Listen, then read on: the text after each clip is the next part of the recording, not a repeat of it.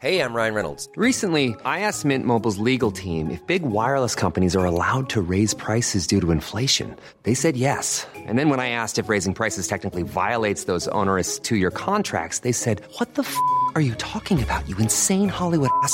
So to recap, we're cutting the price of Mint Unlimited from $30 a month to just $15 a month. Give it a try at mintmobile.com slash switch. $45 upfront for three months plus taxes and fees. Promo rate for new customers for limited time. Unlimited more than 40 gigabytes per month. Slows. Full terms at mintmobile.com. Dernière édition de la semaine pour 90 minutes info. Je suis ravie de vous retrouver euh, à nouveau pour euh, débattre avec nos invités. Je vais vous les présenter euh, sans plus tarder. Ce sera juste après le rappel de l'info en compagnie de Mathieu Devez aujourd'hui. Les vols à l'étalage ont augmenté de 14% en un an. Près de 42 000 faits ont été recensés par la police et la gendarmerie. Un chiffre qui n'est que la partie émergée du fléau. Les commerçants ne déposent pas systématiquement plainte. Cela dépend en général du montant concerné.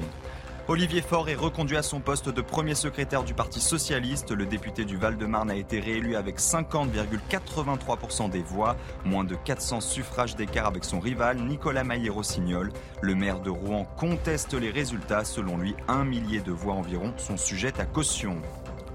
Google annonce la suppression d'environ 12 000 postes dans le monde. Selon la direction, la conjoncture contraint le groupe à réduire 6% de ses effectifs. Le secteur de la tech fait face à une période difficile dans un contexte d'inflation et de hausse des taux d'intérêt.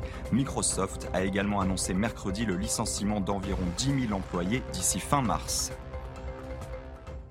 Et au programme aujourd'hui, nous parlerons de cette victoire syndicale pour le pari de la première mobilisation anti-réforme des retraites. Un nouveau rendez-vous d'ailleurs a été euh, fixé au 31 janvier prochain pour battre le pavé à nouveau.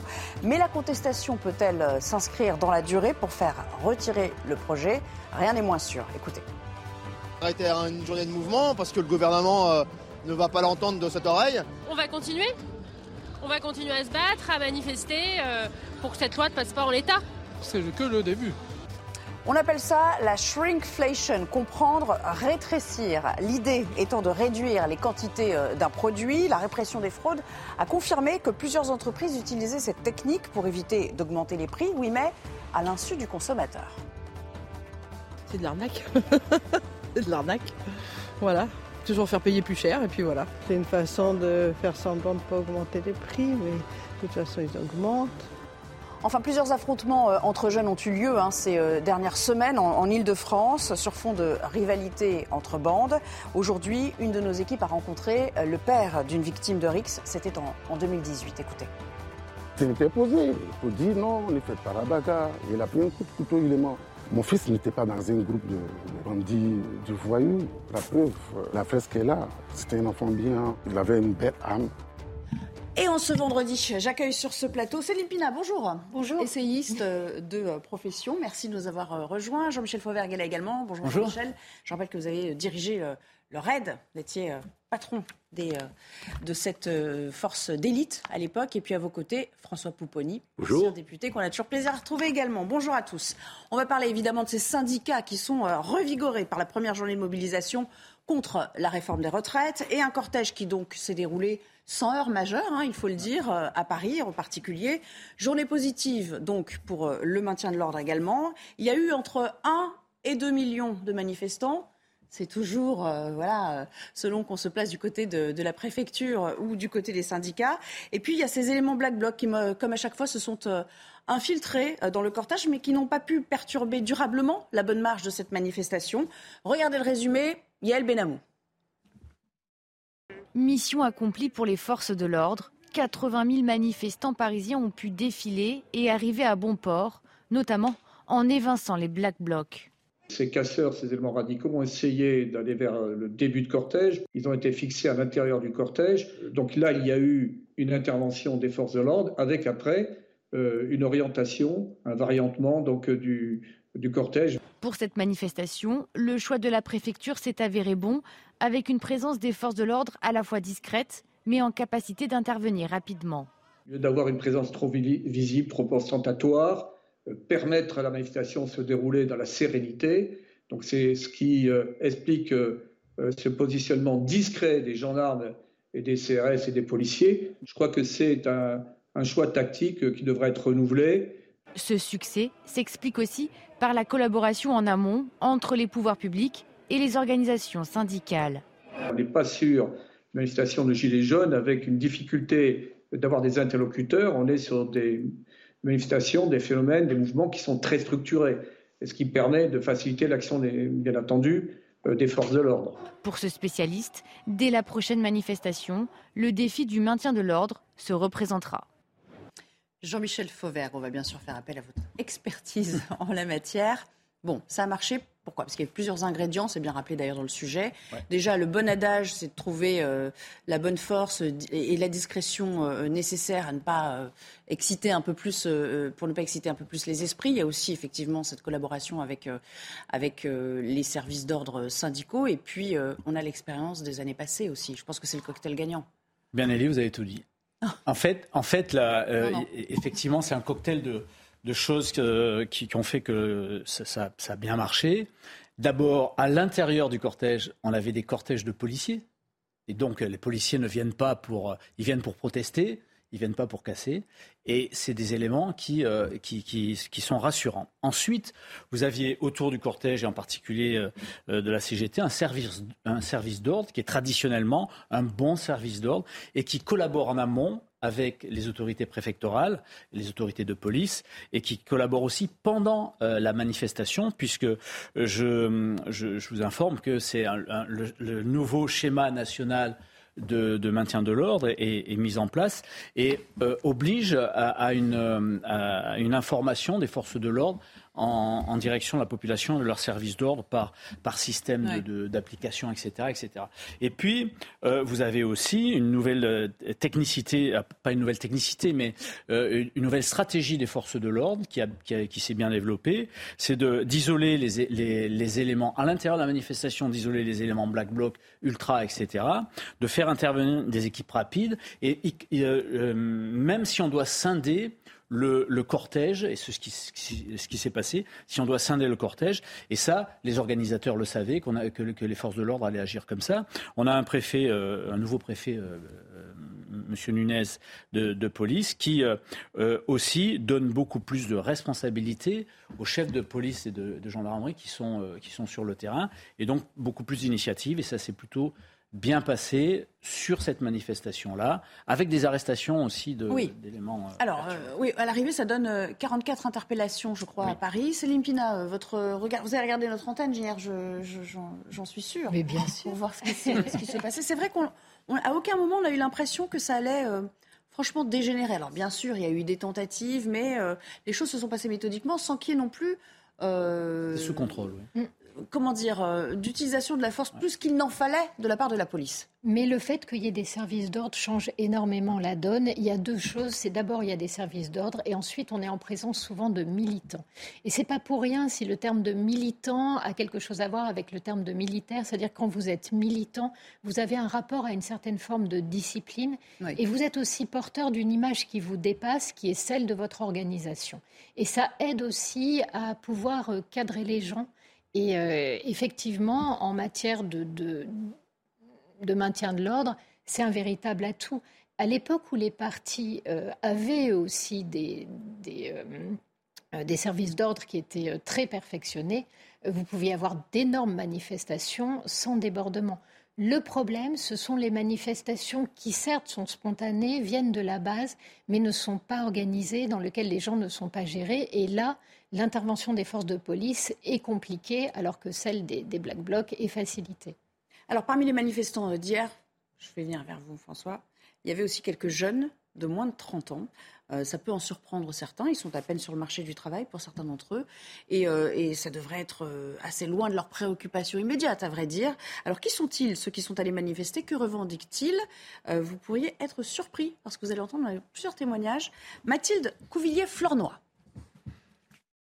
Certains sont étudiants, d'autres travaillent déjà. Plusieurs jeunes de moins de 30 ans sont venus manifester hier contre le projet de loi de réforme des retraites. Parmi eux, Florian, Mathéo et Nicolas. Tous les trois ne s'inquiètent pas seulement pour leur avenir, mais pour celui de leurs aïeux. Euh, si je me bats aujourd'hui alors que je n'ai que 23 ans pour les retraites, c'est pas déjà pour les miennes, mais celles aussi de mes parents et de mes grands-parents qui vont forcément être impactés par cette mesure. Dans la partie, dans la partie la moins aisée de la population, il y a une partie des gens qui sont morts avant de pouvoir, avant de pouvoir bénéficier de leur retraite, ce qui est totalement insensé. Je manifeste pas pour moi, je manifeste pour un, un, système dans lequel je crois qui, qui est celui de la répartition, de la solidarité. Au-delà de la réforme des retraites, c'est la politique d'Emmanuel Macron qu'il pointe du doigt. Une mobilisation aussi contre la, politique globale d'Emmanuel Macron qui est une politique qui ne va pas du tout, que ce soit euh, aux personnes qui sont proches de la retraite aujourd'hui ou aux jeunes notre génération. Euh, par exemple, je pense à la crise, euh, climatique qui n'est pas du tout pris en compte. Je me bats aussi contre ces élites politiques qui, sont à contre-courant complètement de la direction dans laquelle il faudrait aller et qui favorise uniquement des, politiques au service des ultra-riches, des lobbies, des, entreprises. Les organisations de jeunesse se réuniront demain pour manifester avec le soutien de la France insoumise. Clairement, on a compris que cela ne votait pas à droite, quand même. Mais c'est intéressant ce, ce, côté, on se, on, on, prêche pas que pour sa paroisse. Euh, il y a moins d'individualisme et peut-être, en tout cas, euh, de manière affichée, plus d'altruisme. mais une des leçons de la présidentielle, c'est qu'une partie du vote jeune contestataire est partie chez Mélenchon. C'est-à-dire que ça s'est exprimé pendant l'élection présidentielle. Ça, s'est vu même dans le, dans le vote. Moi, j'ai vu en tant qu'élu de banlieue euh, qui est venu voter et qui vient voter la France Insoumise. Les jeunes. Ceux qui se mobilisent, ceux qui se politisent un peu, ils vont dans ces quartiers beaucoup vers, vers la France Insoumise. Et donc, on les retrouve dans les manifestations. C'est un vote contestataire plutôt radical, qui est de dire, c'est historique hein, que des jeunes euh, militants euh, euh, formés disent que les élites sont en train de le pays, c'est pas nouveau, hein, ça fait quelques décennies, ne faut pas dire plus que ça existe. Bon, mais là on les retrouve. On, voit qu'une partie de la jeunesse se, politise plus qu'avant. Et, sont, et dans la rue. Et donc, et, ça, c'est l'inquiétude et l'angoisse de tout gouvernement depuis quelques années. C'est les lycéens, les étudiants rentrent dans la danse. Là, on sait très bien, enfin, M. Devaquet, pour ne parler que de lui, s'en rappelle encore. C'est vrai qu'on euh, a pu être surpris hier, notamment du blocage qu'on a aperçu euh, aux abords du lycée euh, Turgot. là, on parle de jeunes qui ont 16, 17, 18 ans, mais c'est pas pas totalement inédit, dans le sens où on l'avait déjà vu en 2019. C'est pas si ancien que ça. Il y avait une forte mobilisation lycéenne à ce moment-là. Hein. Bah, d'abord, il y a des organisations de jeunes qui existent et qui très souvent sont extrêmement radicales parce qu'à cet âge-là, on l'est. Euh, mais au-delà de ça, il y a aussi une ambiance générale. Euh, tout ce qui est extinction, rébellion, euh, le fait qu'avec Greta Thunberg, un certain nombre de jeunes se sont mobilisés sur le climat, fait qu'on leur a donné une cause qui leur paraît une cause, j'allais dire, très facile à vendre, y compris dans les dîners. Autrement dit, personne ne vous attaquera parce que vous êtes là pour sauver la planète. Donc ça vous donne une importance, ça vous permet de mettre en accusation vos aînés, de faire des procès euh, à la société, au monde, etc. Et comme vous êtes jeune, personne ne vous demande quel chemin vous allez tracer. Et on est à peu près dans la même euh, configuration que ces partis de gauche comme LFI, qui en fait sont très doués pour faire une critique sociale, même extrêmement violente, euh, ce que les jeunes apprécient parce que ça permet de se positionner. En revanche, vous n'avez aucun discours sur quel est le chemin à prendre que pourrait être la France de demain. Euh, LFI n'en a pas. Et ces jeunes qui sont nourris en fait aux éléments de langage, ils sont pas plus sincères que leurs aînés. on le voit d'ailleurs, euh, ils débitent des éléments de langage. Euh, se retrouvent fort démunis dès qu'on leur demande mais quelle société vous voulez construire? Mettre en accusation, il n'y a aucun problème, mais ça c'est facile, quel que soit l'âge. ils enfoncent des portes ouvertes, sauver le climat, la planète, mais voilà. mais, mais, en revanche, euh, euh, proposer un chemin ou être dans une démarche ou dans un parti qui propose un chemin vers l'avenir, là il y a beaucoup moins de monde. Alors on va parler de la suite, hein, parce qu'ils étaient un peu plus de 2 millions hier, si euh, on se fie aux chiffres de la CGT, bien sûr. mobilisation qui a aussi surpris le gouvernement, ça va nous permettre de reparler un peu de politique. La prochaine étape, on l'a compris, c'est le 31 janvier. Reportage. Hier, ce n'était que la première étape. Après l'apparent succès de la manifestation, l'intersyndicale ne compte pas s'arrêter en si bon chemin et les manifestants restent tout aussi déterminés. Il ne faut pas s'arrêter à une journée de mouvement parce que le gouvernement euh, ne va pas l'entendre de cette oreille. On va continuer. On va continuer à se battre, à manifester euh, pour que cette loi ne passe pas en l'état. C'est que le début. Mais avant la prochaine grande étape du 31 janvier, plusieurs actions sont à prévoir par les syndicats dans les jours qui viennent. On considère qu'il faut utiliser toute la semaine prochaine. Euh, il y a dans certains secteurs probablement des grèves qui seront annoncées, dans d'autres euh, types d'initiatives ou d'actions. Euh, on invite la population, nous, à rejoindre, à s'organiser, à participer à ces initiatives de rassemblement. Demain, les jeunes sont appelés à manifester avec le soutien de la France insoumise Autre date à prévoir dans l'agenda, lundi prochain, des actions militantes auront lieu alors que la réforme sera présentée en Conseil des ministres. Un autre échantillonnage du degré de détermination maintenant des syndicats, du côté de la CGT cheminot, qui a prévu euh, de nombreuses actions. Je propose d'écouter Laurent Brun et puis on ira voir du côté de l'éducation nationale. Les dates qui sont déterminées par l'inter- l'intersyndicale confédérale sont des dates, euh, ce qu'on appelle des temps forts, des temps de rassemblement. Ça n'empêche pas qu'en dehors de ces temps-là, euh, nous appelons aussi les salariés à multiplier les actions dans leurs entreprises. On est soumis à un certain nombre d'annonces préalables avant la grève. hein. Il y a un- une alerte sociale, puis ensuite un préavis, donc on peut quand même pas faire euh, ce qu'on veut. hein. Mais ensuite, les salariés, ils sont, ils sont libres de- d'utiliser les préavis qui existent et de, de- de se mobiliser comme ils le souhaitent. Alors, il va falloir que ce soit euh, protéiforme pour que ça prenne, c'est-à-dire qu'il va falloir aussi créer des, des effets de surprise, parce que clairement, enfin, l'ambition euh, est peut-être belle du côté des syndicats, mais réunir euh, à minima un million de personnes euh, toutes les semaines dans les rues, ça va être compliqué sur la durée quand même. Vous avez effectivement deux choses. Vous avez d'abord ces manifestations, les manifestations de ce type-là, où chacun peut, peut s'organiser et, revendiquer. Et, là, on est véritablement sur une, sur, une, conjonction de- d'un certain nombre de, euh, secteurs qui, vont venir, euh, qui vont venir euh, manifester. Et puis vous avez les blocages, les blocages et les grèves. Les blocages et les grèves sont plus problématiques, à mon avis, que, les, que ces grandes manifestations-là.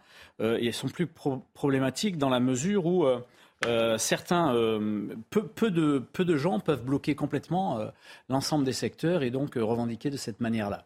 Alors après, il suffit de, il faudra voir de quelle manière euh, la, la population, qui, euh, le reste de la population qui désire travailler, accepte ces blocages et ces grèves, et, et- et si ça ne sera pas plus contre-productif aux manifestants que, Oui. euh, que productif. Et puis, il y a, il y a une, autre, une autre chose que, sans doute, euh, vous avez observé, c'est que euh, la prochaine manifestation a lieu le 31 janvier. C'est euh, la CFDT qui a euh, obtenu cette date-là et qui, elle, n'était pas trop pour manifester la semaine prochaine, etc.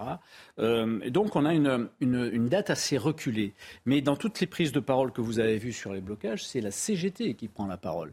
Et c'est la CGT qui défend euh, ces blocages. Comme s'il y avait quand même deux stratégies et deux techniques différentes entre les uns et entre les autres. Et peut-être que euh, dans ce domaine-là, le, gouvernement euh, a, des possibilités de, parler et de, mettre un coin. François Pouponi, vous en avez vécu des conflits sociaux, c'est pas le premier. Euh, on se souvient tous, je pense ici sur ce plateau de 95. Euh, ouais, J'étais étudiante journaliste à ce moment-là, c'était quand même quelque chose d'assez gros. Cinq semaines qui ont bloqué euh, 1000 pays à l'arrêt, hein, quasiment. On a tous en mémoire euh, ce Paris euh, qui était euh, désert, il n'y avait plus de transporteurs, il n'y avait plus de camions, il n'y avait plus de taxis, enfin il n'y avait plus rien. Il fallait se déplacer à pied.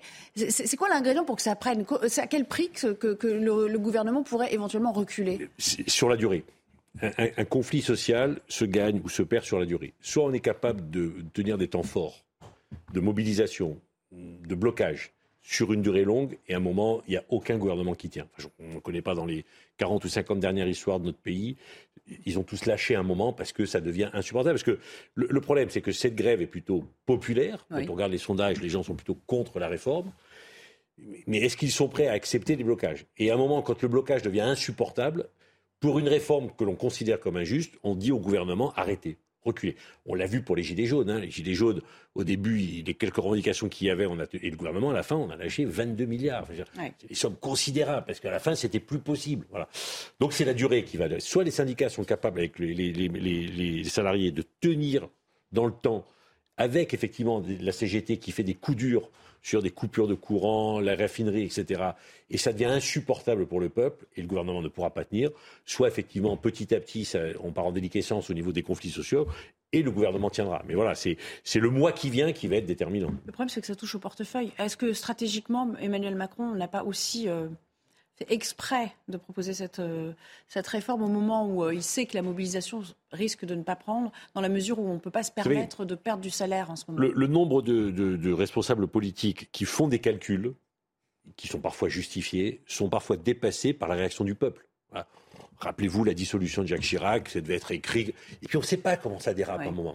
C'est c'est ce qui fait quelque part le charme de la, de la démocratie et de la politique, c'est que rien n'est écrit d'avance. Bien sûr que le président de la République fait un calcul en disant j'ai une majorité à l'Assemblée nationale et au Sénat, donc au Parlement, pour faire passer cette réforme.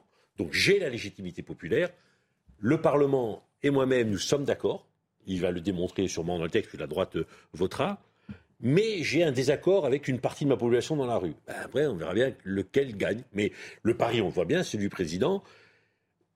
Il peut le gagner, on le souhaite. Mais il peut le perdre aussi. Je répète, la rue manque quand ça dérape, personne ne maîtrise plus rien. C'est une En tout cas, il est bien ennuyé cet exécutif pour l'instant. En plus, il a été critiqué pour avoir été à Barcelone euh, au même moment, même s'il n'a pas éludé la question sur les retraites qui lui a été posée à ce moment-là.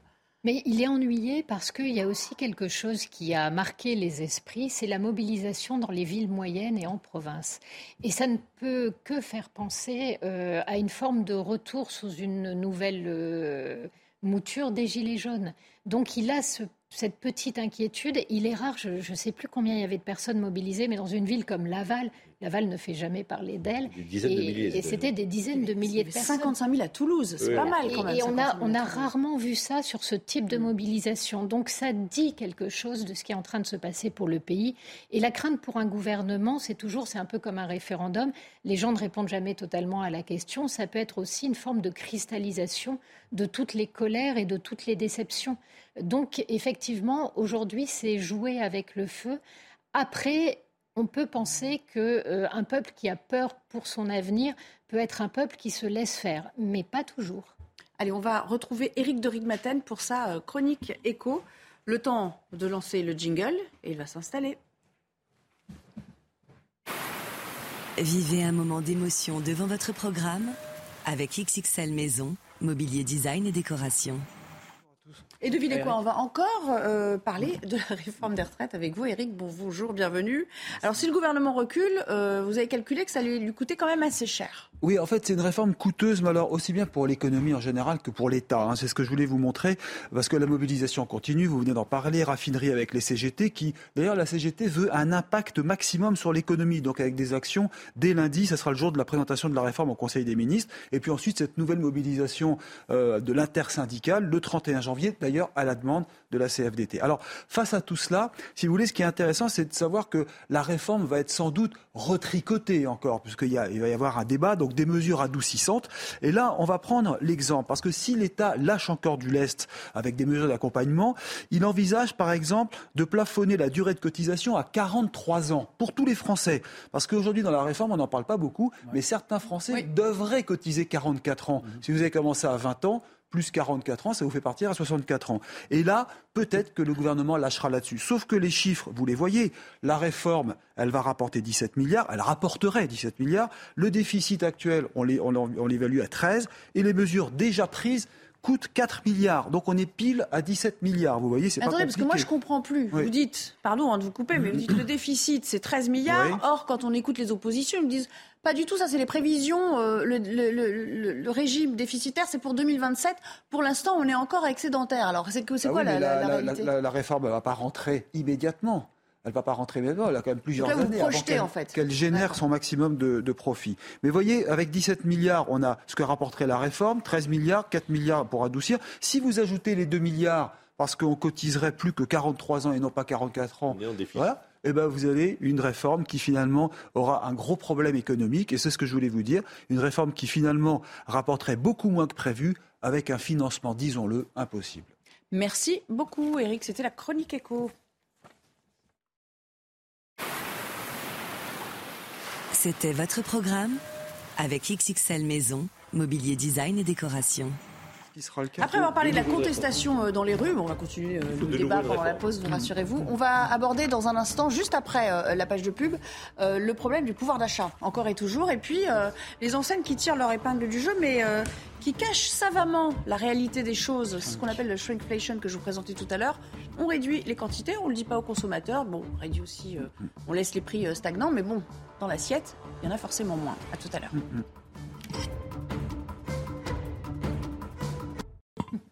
Avant de reprendre le cours de notre débat avec nos invités, il est euh, pratiquement 16h. Il est donc temps de retrouver Mickaël Dorian pour son JT. Bonjour Mickaël. Bonjour Nelly, bonjour à tous. Laurent Wauquiez appelle à ne pas s'opposer à la réforme des retraites, mais il lui reconnaît des lacunes. Le président de la région euh, Auvergne-Rhône-Alpes peut présenter ses voeux à la presse aujourd'hui. On, l'écoute. Cette réforme ne serait pas celle que j'aurais faite. Et elle a des lacunes. Mais une fois que j'ai dit ça, je considère qu'il y a un principe de responsabilité. Ce n'est pas très populaire de le dire, mais il y a un principe de responsabilité. Et oui, il y a un problème de financement. Et oui, je considère que la responsabilité, c'est d'abord de faire en sorte que les retraites de nos parents et de nos grands-parents soient assumées, financées et qu'on puisse les payer. Et donc, ce principe de responsabilité, il consiste à ne pas s'opposer à cette réforme. Et ils étaient pourtant plus d'un million à s'y opposer à cette réforme hier. Euh, selon le ministère de l'Intérieur, le double selon la CGT. Les syndicats ont donc réussi leur pari et annoncent déjà une nouvelle journée d'action pour faire reculer le gouvernement. Ce sera le 31 janvier. D'autres dates à retenir avant le 31 janvier avec les appels à la grève des organisations de jeunesse demain, des boulangers et artisans ce lundi, le 23, et puis appel à la grève dans les raffineries. Ce sera le jeudi 26 janvier. Dans l'actualité également, Agnès Buzyn ne sera peut-être pas jugée. La Cour de cassation a annulé la mise en examen de l'ancienne ministre de la Santé pour mise en danger de la vie d'autrui dans l'enquête sur la gestion de l'épidémie de Covid-19 par le gouvernement. Une décision qui éloigne de plus en plus la perspective d'un procès dans ce dossier. Noémie Schulz. Pour bien comprendre, il faut remonter quelques mois en arrière. En septembre 2021, l'ancienne ministre de la Santé, Agnès Buzyn, est mise en examen par la commission d'instruction de la Cour de justice de la République pour mise en danger de la vie d'autrui.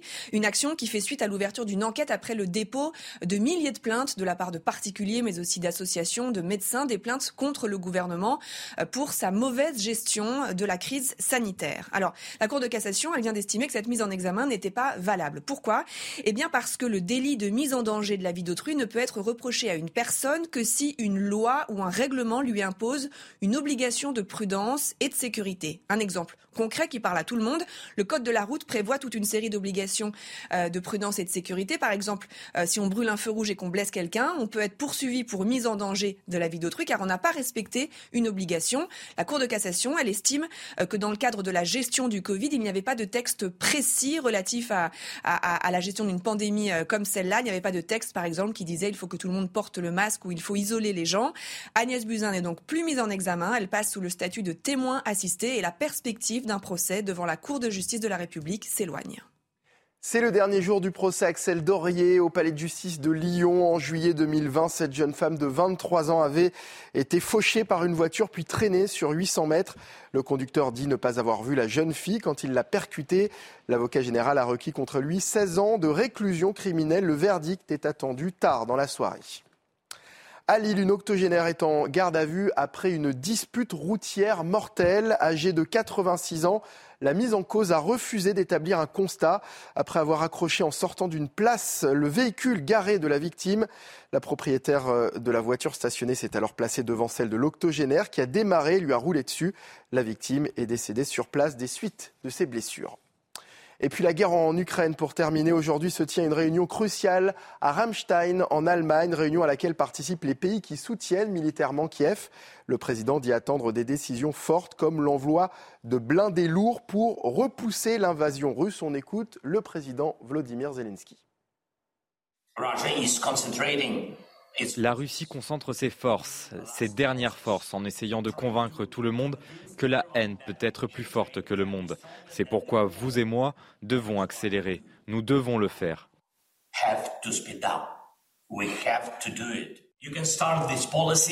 Vous pouvez commencer cette politique aujourd'hui. Il est en votre pouvoir de faire un Rammstein de chars et non de négocier sur le nombre différent de chars. Et c'est la fin de ce journal. L'actualité continue avec Nelly et la suite de 90 minutes info. Merci beaucoup, Mickaël. À lundi, excellent week-end euh, à vous, bien sûr. On va parler de ce phénomène qui a pris de l'ampleur avec la crise ces euh, dernières semaines, le shrinkflation. Ça veut dire littéralement euh, rétrécir les quantités, donc réduire la quantité d'un produit. Alors, c'est pas a priori interdit par la loi, mais l'opération euh, doit être transparente pour le consommateur, ça va de soi. Euh, il doit en être informé avant d'acheter. Force est de constater que ça n'a pas été le cas, puisque la répression des fraudes s'y est mise. Jean-Michel Decaze, reportage six marques de la grande distribution avaient été accusées d'inflation masquée en 2022 par l'ONG Foodwatch. Liste complétée en octobre dernier par 60 millions de consommateurs. Moins de produits vendus au même prix, voire plus cher. Ce fut le cas pour ces portions de fromage passées de 20 à 18 grammes. Des bouteilles de sirop de 75 centilitres transformées en 60 centilitres. Même l'eau minérale a coulé de 1 litre 25 à 1 litre 15. Une technique quasi invisible pour les consommateurs. C'est de l'arnaque. c'est de l'arnaque. Voilà toujours faire payer plus cher et puis voilà. La répression des fraudes a mené son enquête entre le 14 septembre et le 1er novembre 2022. 5700 références et 300 magasins sont passés à la moulinette. Conclusion, les inspecteurs ont constaté 11% d'anomalies pour les produits alimentaires et 10% sur les produits d'hygiène. C'est une façon de faire semblant de ne pas augmenter les prix, mais de toute façon ils augmentent. Les consommateurs qui constatent des cas d'inflation masquée peuvent dénoncer les produits et donc les marques sur le site de la répression des fraudes, Signal Conso.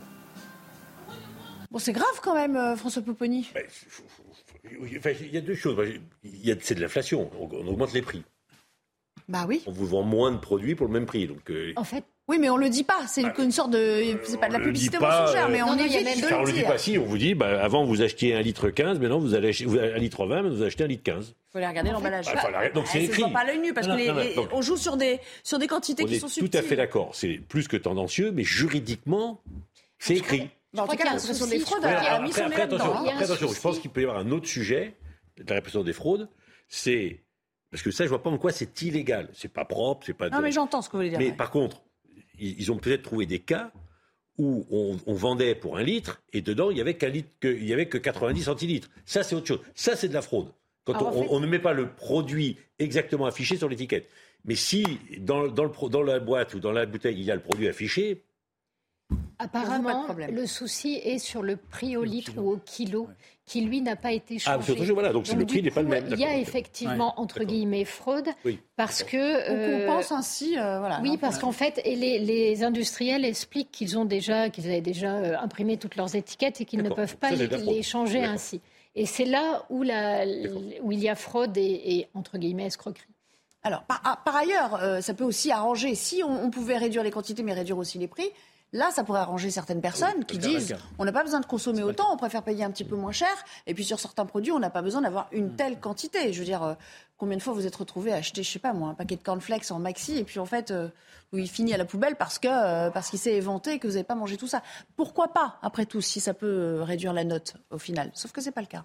Oui, non, c'est pas le cas. Le, le, produit est exactement pareil, sauf qu'il y en a moins dedans le, le, le, packaging, si je peux me permettre, puisqu'on parle de shrimpflation. Pardon, hein. on va dire la réduction des, des la réduction des Le packaging est identique, euh, donc on a, on a dans les mêmes bouteilles, moins dans les mêmes bouteilles, dans les mêmes paquets, moins de produits. Donc le consommateur, évidemment, lui n'est pas au courant. La, plupart du consommateur n'est pas au courant que ça, euh, de ça. Il va donc acheter son, son produit tel qu'il l'a acheté avant. Ah donc il n'est pas informé. Et c'est aussi là-dessus que la répression de, des fraudes euh, intervient. Euh, plus les, prix au kilo ou les prix au litre qui sont effectivement, comme disait euh, Céline, qui ne sont pas euh, étiquetés. Ils ne sont pas étiquetés parce que pour les étiqueter, ça demande d'abord de l'argent, il faut tout refaire, toutes les étiquettes, etc. Et donc les, distributeurs, certains distributeurs, pas tous, le font avec les anciennes étiquettes. Donc voilà, la répression des fraudes est là-dessus. Mais soulignons quand même le, travail de la répression des fraudes, le travail de l'État. Euh, soulignons aussi le fait que la répression des fraudes met à disposition aussi un numéro et un, et un, un, numéro pour, pour, signaler, pour que les consommateurs signalent ça. Et ça, c'est quelque chose d'intéressant. alors, les numéros, les numéros verts, par exemple, c'est pas toujours très probant. Quoi, hein. Après, les, les, personnes que vous avez euh, interrogées ne sont pas dupes. Hein. Mm. Le prix du caddie a explosé. Quoi tous les Français qu'on rencontre tous les jours. Mais non seulement il explose, mais il y en a moins dedans. Il y en a moins dedans, c'est explosé. L'inflation, elle est là. Et sincèrement, les gens sont en grand, certaines personnes sont en grande difficulté. Alors après, vous avez raison sur une chose, Nelly, c'est que euh, on a dans notre société consumériste, employons les grands mots, on a l'habitude de de, de, soit de surconsommer, soit de suracheter. Oui, d'acheter plus qu'il ne faut. Donc, donc peut-être euh, peut-être limiter, euh, limiter et, et, fragmenter compartimenter les, choses qu'on achète. Comme par exemple les médicaments qu'on pourrait acheter dans les pharmacies ou à la pilule, euh, comme ça se comme fait. ça se fait aux, États-Unis. Comme les bonbons. par exemple, vous allez euh, donner ah, exactement le dosage et, les bonbons, ils les vendent maintenant. Et les bonbons, ils les vendent. Les bonbons, ils les vendent maintenant au, poids.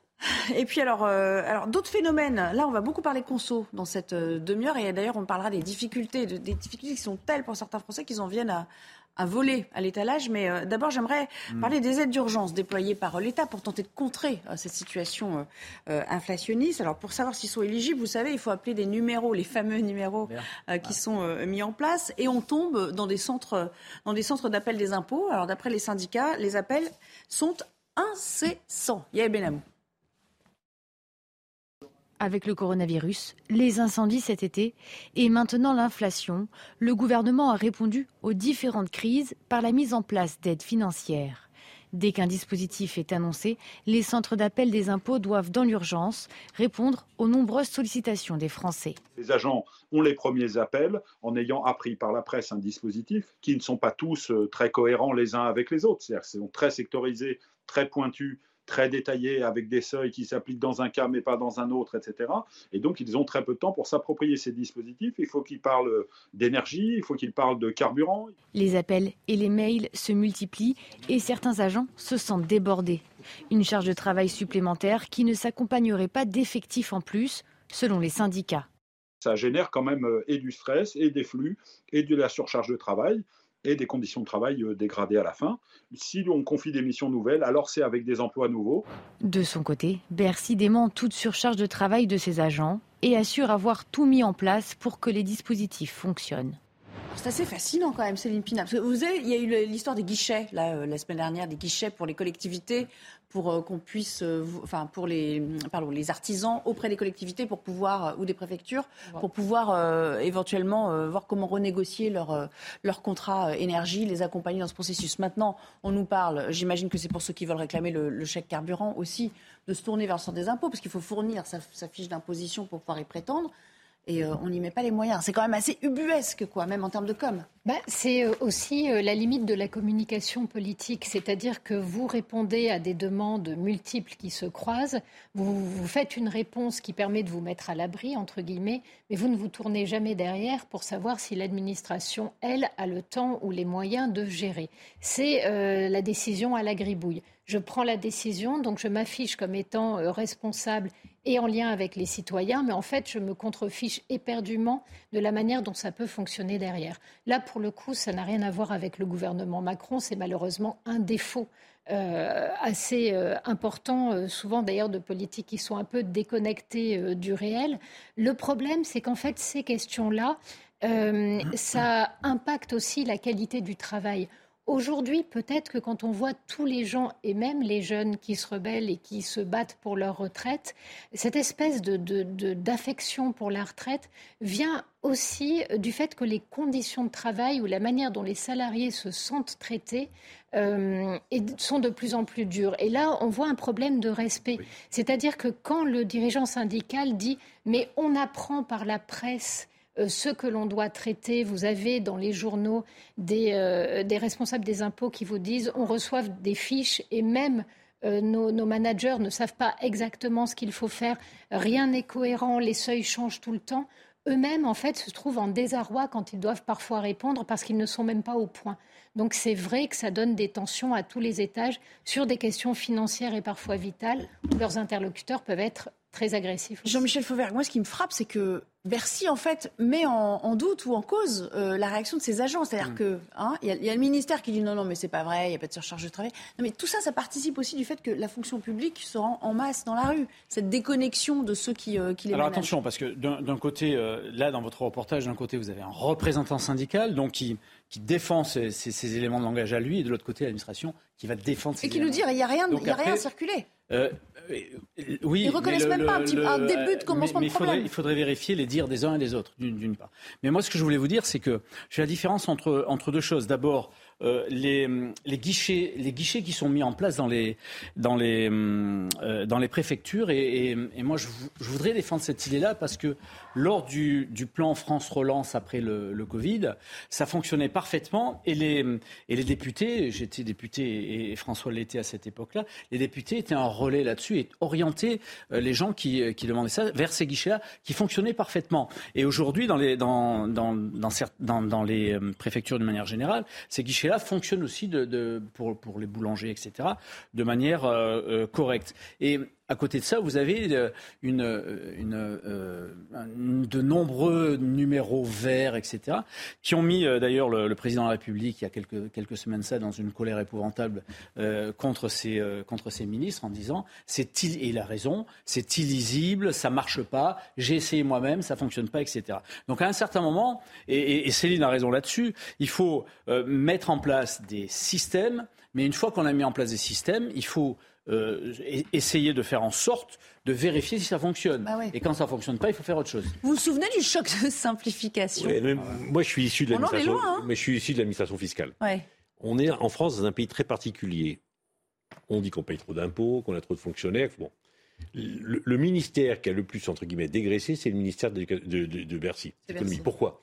Parce que le ministre, tout ministre de l'économie ou des comptes publics, lorsqu'il présente le budget, pour être lui-même exemplaire, il demande à sa propre administration d'être exemplaire en disant voilà, Bercy, nous on a supprimé. Bon, et effectivement, pour en parler souvent avec mes collègues, il n'y a plus grand monde. Hein. Il y a un moment, on a tellement euh, informatisé tout ça, il n'y a plus grand monde. Donc quand on dit... Le tellement dégraissé le mammouth qui, euh, le, le syndicaliste, avant, il a raison. Quand on dit on vous donne une charge de travail en mm. plus, si de toutes les manières, dans les bureaux, ils ont déjà du mal à faire le travail pour lequel ils sont payés, et on peut leur en rajouter, ils peuvent pas. Bon, d'où l'histoire des numéros. Enfin, essayer d'appeler un centre des impôts, essayer d'appeler une préfecture, essayer, de changer votre permis de conduire. Maintenant, il y a des boîtes spécialisées que vous payez pour récupérer votre permis de conduire. Bref, Pareil, pareil, dans le privé, je pourrais donner le nom dans privé, C'est très compliqué. On veut à la fois que ça marche, sauf qu'on a un État qui est quand même un peu en déliquescence parce que, à force de dire, quand on a dit on, on, supprime un fonctionnaire sur deux qui part à la retraite, à un moment ça se ressent dans le service public. Même quand on numérise, il faut bah, toujours un suivi à un moment. Nelly, beaucoup de choses sont numérisées, mais il y a des gens qui n'y arrivent pas. le dossier derrière aussi. Non, puis même Nelly, regardez, à une époque, on n'avait pas la numérisation. Vous obteniez un passeport une carte d'identité dans un temps extrêmement Deux réduit. semaines, quoi, on va Exactement. Aujourd'hui, tout est numérisé. Il faut trois à quatre mois pour avoir un passeport. On a presque l'impression, on se demande vraiment comment euh, ça peut fonctionner.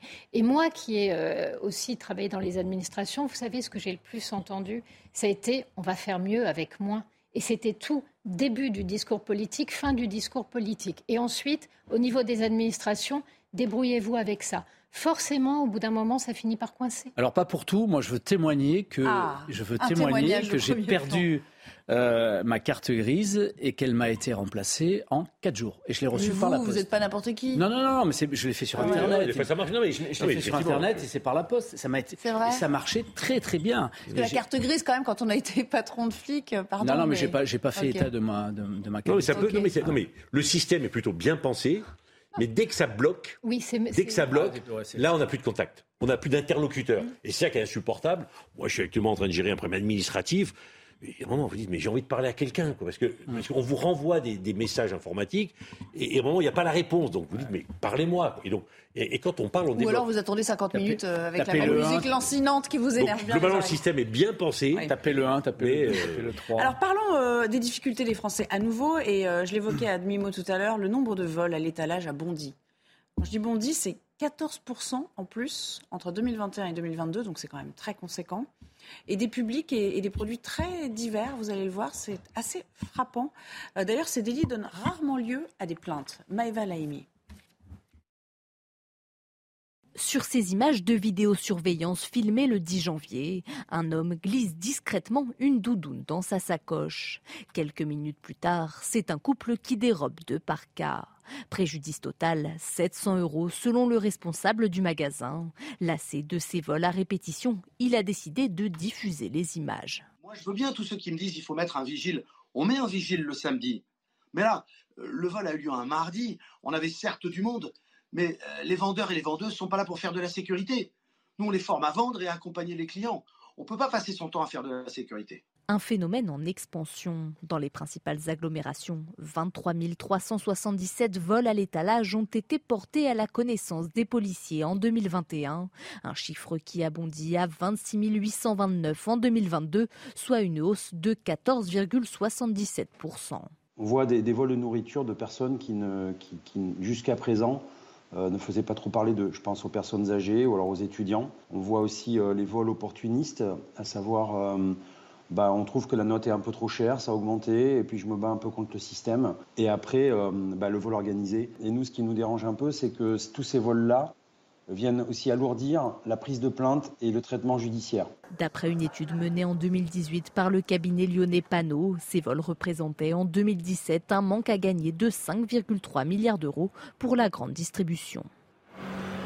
Voilà, c'est ça qui est, terrible, c'est qu'on ne sait pas trop si c'est corrélé à la crise, mais enfin, on imagine quand même que oui. Euh, Céline Pina, surtout euh, les profils de, mamans aussi qui, euh, qui, disent voilà, on glisse ces trucs au fond du sac, l'air de rien. En fait, les, profils étudiants et personnes âgées font penser que c'est éventuellement corrélé à la crise.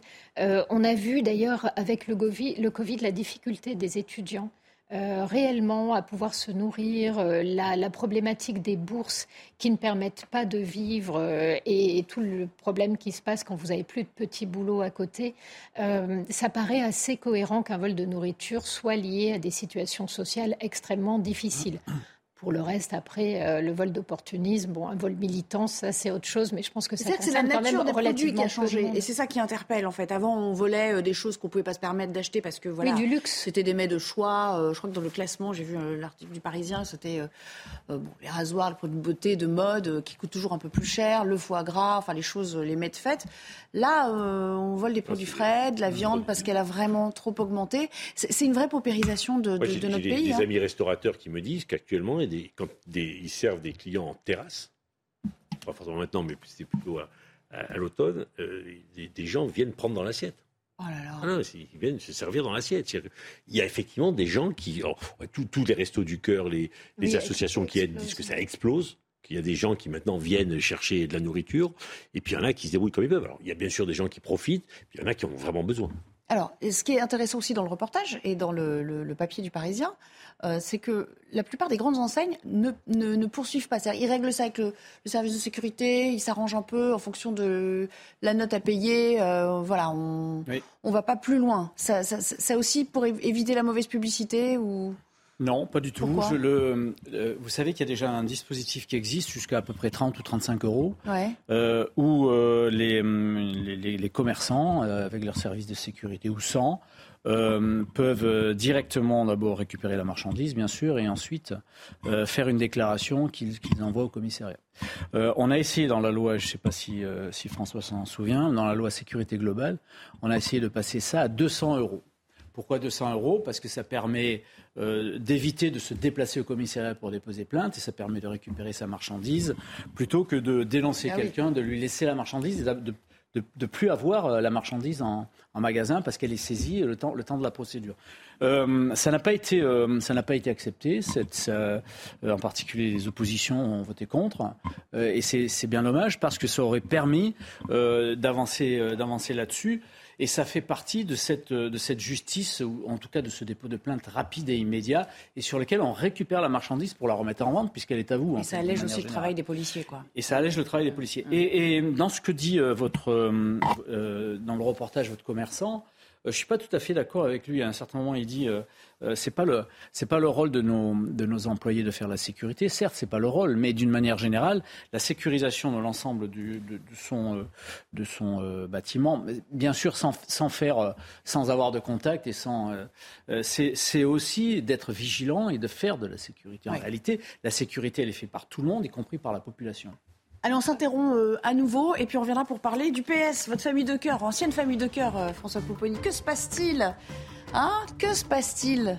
La même chose que d'habitude. Vous allez nous répondre dans un instant. Ça doit faire 50 ans qu'il n'y a pas eu une élection qui se passait normalement, donc ils ne savent même plus compter jusqu'à 22 000. Ouch À tout à l'heure. On s'interrompt, on revient en parler politique. Reprise du débat d'ici quelques instants, ce sera juste après le rappel de l'info avec Mathieu Devez à nouveau. Un camion transportant du gaz a explosé ce matin à Filinge, en Haute-Savoie. Le camion a pris feu, ce qui a provoqué une surchauffe de la citerne et son explosion. Le bilan est de deux blessés sérieux. Une dizaine de maisons alentours ont également été endommagées. Dans l'affaire Axel Dorier, 16 ans de réclusion criminelle ont été requis à l'encontre de Youssef Tebal, un homme de 24 ans. Il est jugé pour avoir tué avec sa voiture la jeune femme. En juillet 2020 à Lyon, elle avait été fauchée et traînée sur plus de 800 mètres. Axel Dorier était venu fêter ses 23 ans avec ses frères jumeaux et des amis. Les États-Unis annoncent une nouvelle aide militaire à l'Ukraine pour un montant total de 2,5 milliards de dollars. Cette nouvelle aide comprend différents types de véhicules blindés mais pas de chars lourds. Les alliés de l'Ukraine se réunissent d'ailleurs aujourd'hui à Ramstein en Allemagne afin de décider d'une aide militaire supplémentaire à Kiev. Les Alors, cette question que je vous posais, cette question que je vous posais juste avant la pause, euh, François Pouponi, que se passe-t-il au PS Ce parti est-il en, en déliquescence, lui qui fut quand même le parti présidentiel il n'y a pas si longtemps que ça. Hein. Ça s'est arrêté euh, en 2017. Euh, il y a cette élection à couteau tiré à sa tête, ces accusations de, fraude de part et d'autre. ça sent quand même. Bah, oui, le mot déliquescence, c'est peut-être pas. Ah, c'est la mort. C'est la mort annoncée du parti. Enfin, le parti est mort il y a 20 ans. Il est mort quand beaucoup de socialistes ont gagné des villes. C'est-à-dire que les, élus locaux, qui étaient un nom important, hein, les grandes villes françaises étaient au nom du PS, au main du PS, n'allait plus à Solferino. C'est-à-dire qu'on était dans nos mairies, on travaillait sur le terrain, et le parti a été pris par les apparatchiks, qui n'avaient que de cesse, c'est d'avoir des places pour eux. Les idées, c'était plus leur problème, c'était comment je vais avoir un mandat, 3 000 euros par-ci, 2 000 euros par-là, avoir ma place, bon bref. Donc le parti petit à petit a disparu et arrive au résultat des présidentielles de, 2022. Sur la manière dont le scrutin s'est passé hier, ça c'est historique. Moi, j'ai jamais connu un congrès du Parti socialiste sans bourrage d'urne. J'ai jamais connu. Alors, Au moins c'est dit. Non, mais c'était avant, bah, c'était la grande fédération du Nord et la grande fédération de Marseille. Ils bourraient. Alors selon le candidat pour qu'ils étaient, alors le candidat qui avait été bourré dans le Nord, il disait c'est des voleurs. Celui qui avait été bourré dans le Sud, c'est des voleurs. Bon. Et c'est, rappelez-vous le problème entre euh, la nuit euh, où Manuel Valls, euh, je ne sais plus c'était pour quel congrès, ce, psychodrame. Bon là, on recommence. Le problème, c'est qu'à l'époque, c'était sur plusieurs, presque centaines de milliers de gens et on était au pouvoir. Là, ils sont 22 000. C'est-à-dire qu'ils n'arrivent même pas à comptabiliser 22 000 voix. Et à la fin, on arrive à 300 voix de différence entre deux candidats. Donc il suffit qu'il y ait une section où on fait voter 700 personnes. Et Donc effectivement, qu'il y a des suspicions de fraude. Alors ce qui est pathétique pour eux, enfin, vraiment, c'est qu'ils ont passé la nuit à s'envoyer des tweets à la figure. Ils sont même plus capables de se mettre dans une salle, de dire, bon, comment on gère le problème? Non, t'es un voleur, t'es un tricheur. Attention, hein, deux heures après, ils boivent le coup ensemble, ils s'embrassent. Hein. C'est, des... Ah oui, ah oui non, non, mais aucun problème. On peut se traiter de tous les noms, mais après on se fait la bise, il n'y a aucun problème. Parce que après, il faut se partager les places. Et quand il faut se partager les places, on oublie tout. Alors on va écouter l'opposant à, Olivier Faure, euh, Nicolas Maillard-Rossignol. Écoutez. Nous devons fixer un cap politique ensemble, nous rassembler autour de nos valeurs et autour de l'unité de notre parti. Notre parti, on le sait, s'est beaucoup divisé ces dernières années. Nous avons perdu beaucoup de militantes, beaucoup de militants. Aujourd'hui, nous avons besoin de nous rassembler. En nous faisant confiance, vous envoyez un message très clair. On a besoin de ce rassemblement et nous sommes, et je suis personnellement déterminé à l'incarner dès demain. Bien sûr, avec Hélène Geoffroy et tous ses amis, et bien entendu avec Olivier Faure et toutes celles et ceux qui l'ont soutenu. Mais ça, c'était avant la promulgation des résultats. Regardez le tweet qu'il a euh, envoyé après. C'est pas tout à fait le même ton. Bon, le choix doit être respecté, l'unité préservée. Je demande que la commission de récoltement, récoltement soit réunie. Sans elle, aucun résultat ne peut évidemment être proclamé. J'appelle à l'apaisement et au rassemblement. Les Français nous regardent. On y croit à moitié. Euh... je crois que c'est un message d'apaisement. Et je crois que ça fait surtout longtemps que les Français ne les regardent plus. C'est-à-dire qu'on est atterré, euh, mais on est comme devant un spectacle de boulevard on pense que de toute façon, quoi qu'il se passe au PS, ça ne changera rien à l'avenir, ni au nôtre, peut-être même pas au leur. Donc euh, non, les Français ne vous regardent pas, ce qui n'empêche pas euh, d'avoir un peu de tenue, parce que la tenue, c'est peut-être la dernière chose qui reste quand on est dépouillé de tout. Et moi, ce que je remarque, c'est le creux du langage, mais que ce soit celui d'Olivier Faure ou celui de son opposant. C'est-à-dire qu'ils sont tous en train de sauter sur la chaise comme des cabris en disant rassemblement, rassemblement. Mais on a envie de leur dire, vous savez, pour rassembler les gens, il faut les rassembler autour de quelque chose. Alors ça peut être un, feu de camp, mais ça va être dur d'en rassembler beaucoup. Sinon, en général, ce sont des idées et surtout une perspective d'avenir. Or, aujourd'hui, vous avez des, rappels des appels au rassemblement comme si le mot suffisait à tout dire. C'est exactement ce qui fait que le parti est en train de mourir. Il n'a plus rien à dire. Il ne peut compter que sur la discipline. Or, les Français, et encore plus les gens de gauche, ont besoin de donner un sens à leur engagement politique. Et là, il n'y en a aucun. Et puis il y a le message d'Olivier Faure qui n'est pas toujours clair, son positionnement dans la NUPS aussi, ça commence à faire beaucoup. Écoutez le, bon mot, on va dire, euh, qu'a voulu faire euh, Olivier Véran à son propos. À minima, ce que je peux vous dire, c'est qu'aujourd'hui, Fort est faible. Euh, il dispose à minima, au mieux pour lui, d'un socle électoral euh, d'une majorité extrêmement courte. Euh, ça veut dire que la ligne socialiste qui consiste à, adhérer à la NUPES, à cette pensée d'extrême gauche, très loin des bases social-démocrates qui ont vu le Parti socialiste gouverner le pays en responsabilité, cette ligne-là, à minima, elle est extrêmement affaiblie. Extrêmement affaiblie. Est-ce qu'on peut se relever, Jean-Michel Fauvergue, d'une telle débâcle quand on a un label aussi fort et qui a quand même résisté autant dans, l'histoire politique de notre euh, pays? Est-ce qu'à un moment donné, il va y avoir un, sursaut où il va falloir qu'il revoie tout et qu'il change d'appellation un peu à la manière euh, des Républicains qui sont passés par, euh, par l'UMP après, après les guerres RPR, UDF Ça marche bien d'ailleurs. Ça marche bien chez les Républicains. Euh, C'était peut-être pas le bon exemple, mais enfin bon, ils ont essayé quelque chose, quoi. Je, euh, suis moins spécialiste, que, évidemment, que, François et Céline sur le, sur le Parti socialiste, mais à, l'évidence, à l'évidence, euh, ce Parti socialiste, je, suis moi triste de voir des Républicains qui ont emboîté le pas à de l'extrême gauche, de l'extrême gauche, et qui quelquefois euh, à, flirter avec l'islam politique. On va le faire, euh, on va le faire euh, cool de cette manière-là, parce qu'on pourrait dire des tas de choses là-dessus. Et je suis, moi, orphelin de, de, personnes comme, par exemple, Bernard Cazeneuve, qui a été mon ministre de l'Intérieur quand j'étais policier, et qui était quelqu'un qui incarnait euh, la fonction un, vrai homme d'État. Il y en a eu plein d'autres dans ces partis républicains. On parlait de la droite aussi. Il y a eu plein de personnes qui ont, qui ont incarné, euh, incarné l'État. Je suis orphelin de ces hommes et de ces femmes politiques entre guillemets républicain, pas, pas, du parti républicain, mais républicain, qui incarnait quelque chose dans des, dans des visions de gauche et dans des visions de droite. Euh, et ça, effectivement, je ne sais pas s'ils se relèveront de, de ça. Je ne je suis, pas, je suis pas devin, mais, euh, mais euh, ça serait intéressant que les gens de bonne volonté, les républicains qui sont dans ce parti socialiste, rejoignent la, la, la, raison et, et, et peut-être Renaissance et l'ensemble de la majorité. François. En politique, on n'est jamais mort. Hein. Le, ah ben voilà, c'est ça. Non, mais la SFIO en 69 fait 1 ou 2% à la présidentielle. Deux ans après, il y a le congrès d'Épinay. Dix ans après, on prend le pouvoir. Donc, euh, ouais. mais bon, disons que la traversée du désert. Euh, non, mais ça peut être pour un parti. Ça peut durer un moment. Après, il faut un homme, une femme, capable d'incarner les idées, des idées, une union, parce qu'un parti ne prend jamais seul le pouvoir. Et, donc oui, l'espoir. Mais après, il faut commencer à recommencer à travailler, à réfléchir, et puis à se respecter. Ce qui faisait la force du Parti socialiste dans les années 70 euh, jusqu'en 81 et après, c'était que les gens avaient gagné le pouvoir ensemble et se respectaient. Il y avait quand même du respect entre camarades. On s'appelait camarades, on était militants. Et très très vite, la nouvelle génération, la notion de camaraderie, de respect, hein, c'était je veux la place pour prendre la place. Un dernier, euh, pour vous faire sourire, une dernière réaction peut-être à, ce tweet de, de Michel Denisot, dont j'apprécie toujours la plume sur, euh, sur Twitter. Au train où ça va, il nous dit PS ne voudra dire que post-scriptum, c'est dommage. Bon, il.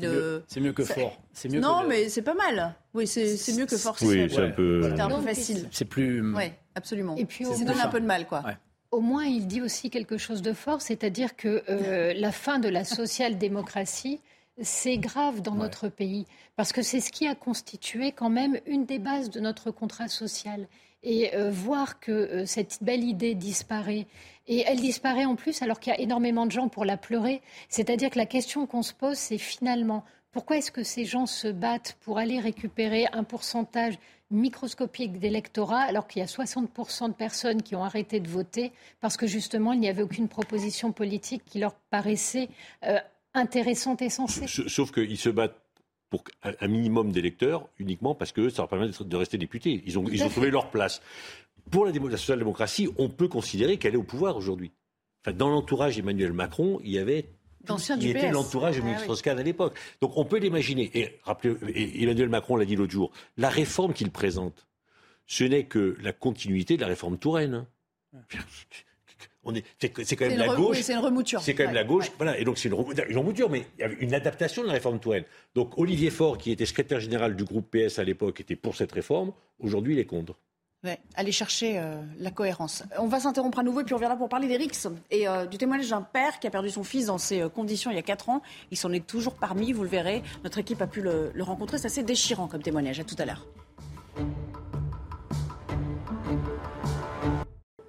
On entame la dernière ligne droite de cette émission et on va revenir à ces affrontements entre jeunes qui ont éclaté ces dernières semaines, en Ile-de-France en particulier, sur fond de, de, rivalité entre bandes. Alors ce lundi à Thiers, vous le savez, un jeune de 16 ans a été mortellement poignardé, des drames qui arrachent des vies, qui endeuillent à jamais les familles également. Jeanne Cancard et Fabrice Elsner ont d'ailleurs rencontré le père d'Ismaël. Lui avait été tué à l'âge de 15 ans euh, par un adolescent du même âge. L'auteur du crime, entre-temps, a été jugé. Il est en prison, mais cela ne suffit pas, bien sûr, à apaiser euh, son chagrin. Écoutez.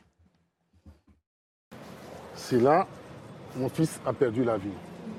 C'est là.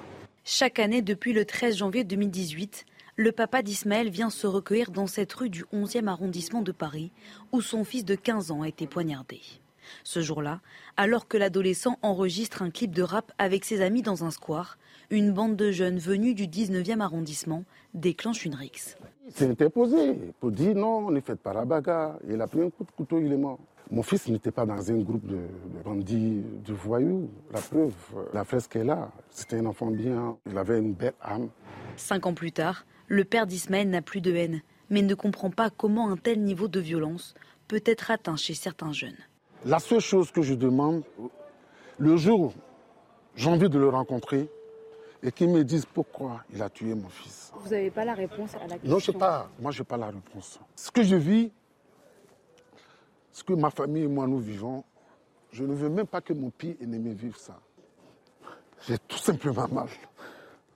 Parce que ces jeunes qui meurent, il y a Henri, il y a Wally, il y a Ismaël, il y a plein de jeunes qui meurent et il y a celui qui vient de mourir. Face à ces drames, ce père de famille est aujourd'hui investi aux côtés des jeunes du quartier pour tenter d'endiguer cette violence. Et pour vous donner un chiffre plus global, 320 RICS ont été répertoriés entre janvier et octobre 2022, c'est-à-dire pas sur l'entièreté de l'année, mais enfin c'est quand même déjà assez conséquent.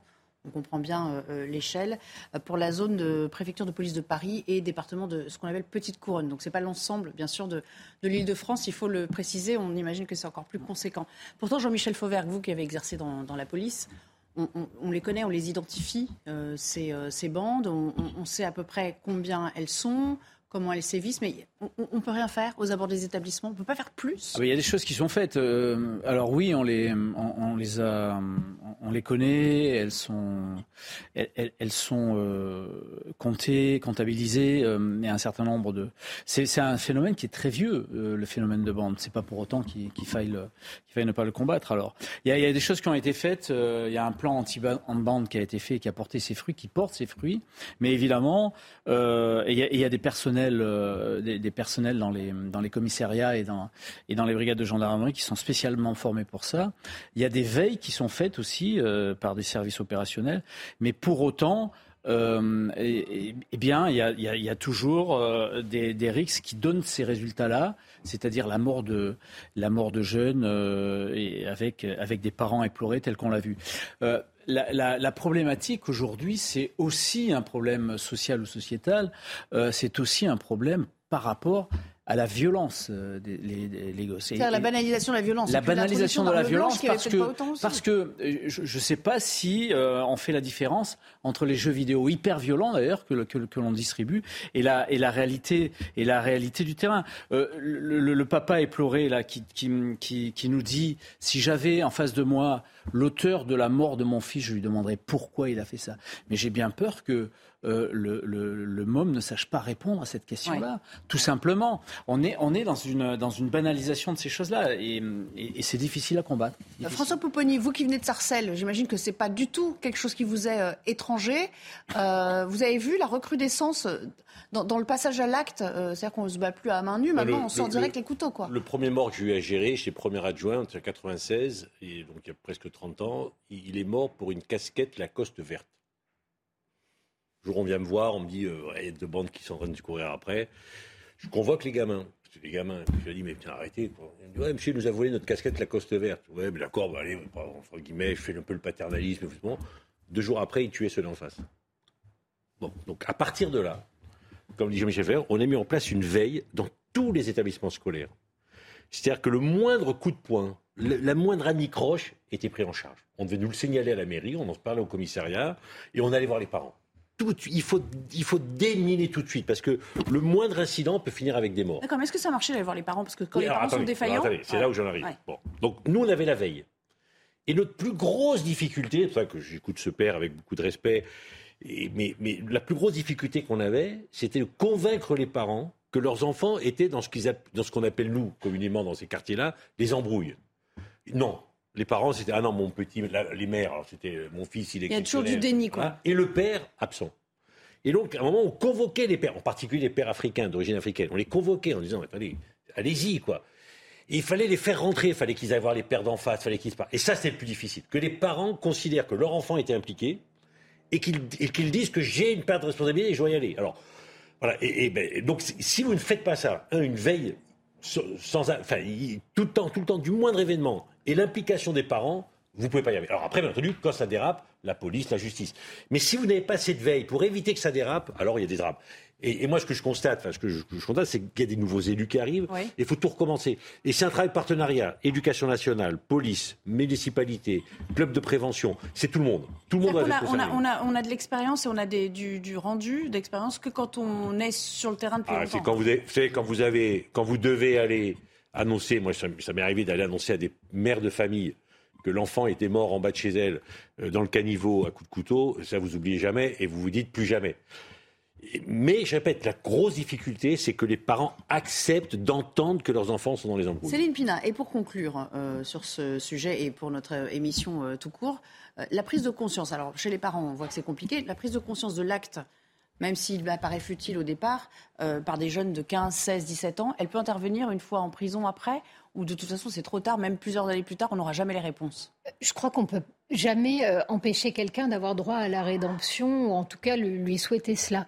La seule chose que l'on constate, par exemple, on a eu une affaire à Thiers il n'y a pas très longtemps, un jeune qui s'est fait tuer devant son lycée. La première chose, c'est de constater que celui qui l'a tué avait un pédigré quand même relativement long. Il était euh, poursuivi pour violence aggravée, il était sous contrôle judiciaire. C'est aussi l'aberration de la réponse, c'est-à-dire que le gamin était sous contrôle judiciaire, il avait déjà été contrôlé dans des réunions avec armes, donc des formes de RICS, euh, et le juge pour enfants lui dit Vous n'avez pas le droit d'aller à Thiers sauf pour aller à votre lycée, ce dont il se contrefiche éperdument, mais ça veut dire que de fait, il a le droit d'aller à Thiers à un certain nombre d'heures. Donc vous, vous donnez des injonctions contradictoires à des gamins complètement désocialisés, qui n'ont aucune limite, extrêmement violents, et vous vous attendez à ce que ça fonctionne La réponse est non. Et la deuxième chose, c'est la déshumanisation du regard porté sur l'autre. Dans l'affaire de Thiers, comme dans cette affaire-là, c'est souvent des rivalités entre deux villes pour des histoires tellement débiles que personne ne se souvient pourquoi, il y a 20 ans euh, qu'on se tape dessus.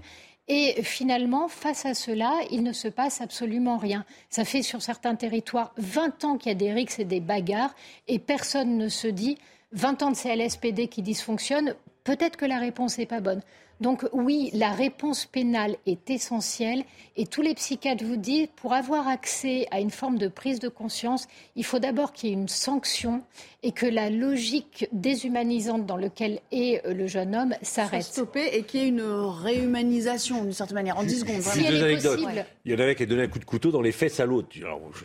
pourquoi tu, mais, tu as, as failli le tuer? Non, monsieur, c'est dans les fesses. Mais quand dans les fesses, tu peux le tuer? L'artère fémorale. Ah, mais c'est quoi l'artère fémorale Donc lui, il croyait qu'en donnant des coups de couteau dans les fesses, il y a un deuxième, il donne un coup de tête devant moi. Hein. Je l'attrape.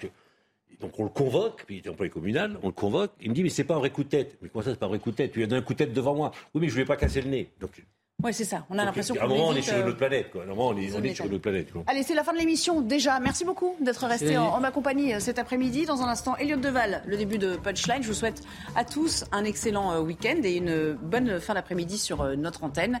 À lundi pour la plupart d'entre vous.